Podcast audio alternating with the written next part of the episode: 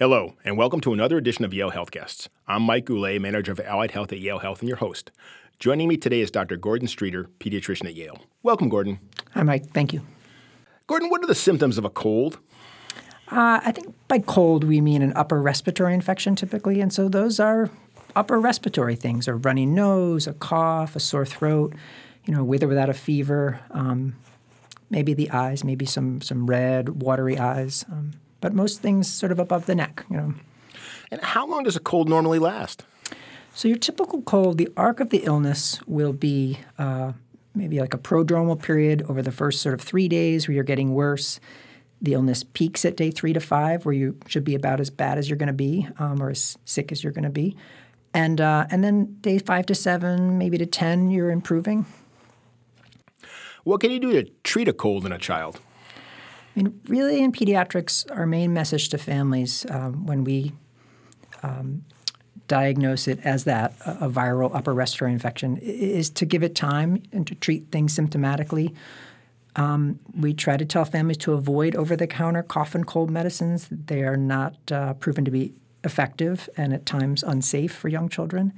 Uh, but things like ibuprofen, Tylenol, um, those can help a child who's not feeling well feel better sometimes, certainly if there's a fever involved.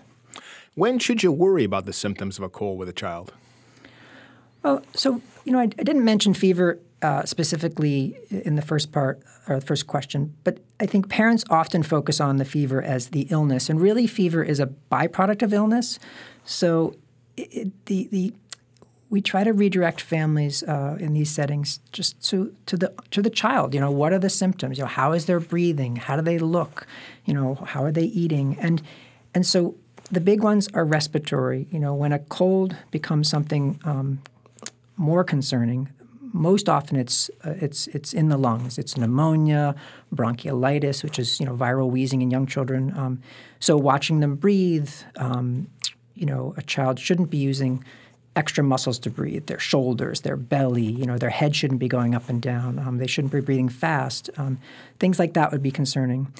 And then, as I said before, typically you should be improving day five to seven. And if you know that starts to happen and then all of a sudden you're sick again that would be something we'd want to hear about if, if at a time in the illness we expect you to be getting better you're actually getting worse again and going back to fever you know no one there's not an exact number but most of us you know definitely want to hear from families if the fever is getting on you know four or five days um, but giving it a couple days in the beginning is usually the message um, now what if it happens to be the flu so the flu complicates things for a big chunk of the winter season. Um, there definitely are certain children that we want to identify as possibly having the flu, um, offering uh, antiviral medications for the flu, uh, and that is sort of with and without testing, depending on the situation. The medications are most effective given in the first 24 to 48 hours, so time really is a, of the essence, uh, and that contradicts what I just said about giving it a few days. The flu the hallmark of the flu really is a very sudden onset, more severe symptoms. So, you know, a child that goes over the course of 12 hours from appearing well to really appearing sick with high fevers, sore throat. Um, so, if you, you know, I, I, think it's always best to call pediatrics and help let our nurses and our, and our providers um, give you guidance. But um, during flu season, which is now, you know, November through March, um, uh, if, if you feel you're having a child with such a sudden onset, with a fever, um, you know, give us a call and we can help give you some guidance there. Gordon, you mentioned there are certain children who you would want to identify early. Can you elaborate on that? Yeah. Um, there are higher risk kids who we um, we worry could get sicker if they were to get the flu, and we would want to identify them quickly and treat them. Um, generally, that's going to be children under two, uh, or a child with a chronic medical problem like asthma or diabetes. Uh, any child who is immunocompromised for any reason, which could be related to like a cancer treatment or an underlying immune deficiency. Then there's household context. So depending, you know, what else is going on in the household, it, it can get a little more complicated as well. So if a woman is pregnant at home, that child uh, would be treated differently uh, if there was again an immunocompromised contact in the home. But um, specific to the children are those three big categories that I mentioned, you know, immunocompromised, uh, chronic disease, and under the age of two. Um, now, what should you do if your child keeps getting colds over and over?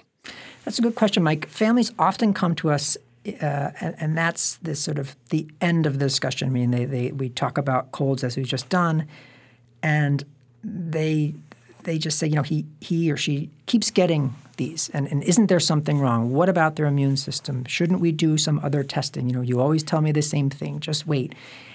And we would say to that that especially young children in the first couple of years of life, um, to anticipate a lot of these upper respiratory infections. You know, children can get them four or five, six times a year, and there's a there are these kids that even through um, the school age years, you know, elementary school, will get sick a couple times a winter. Generally, if it's sort of more of the same, we put it in the category of um, there's nothing else to do. Um, you know, and when would we worry about the immune system or something other?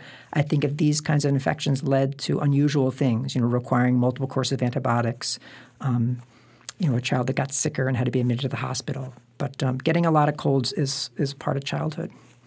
Gordon, thank you for this important and valuable information. My pleasure.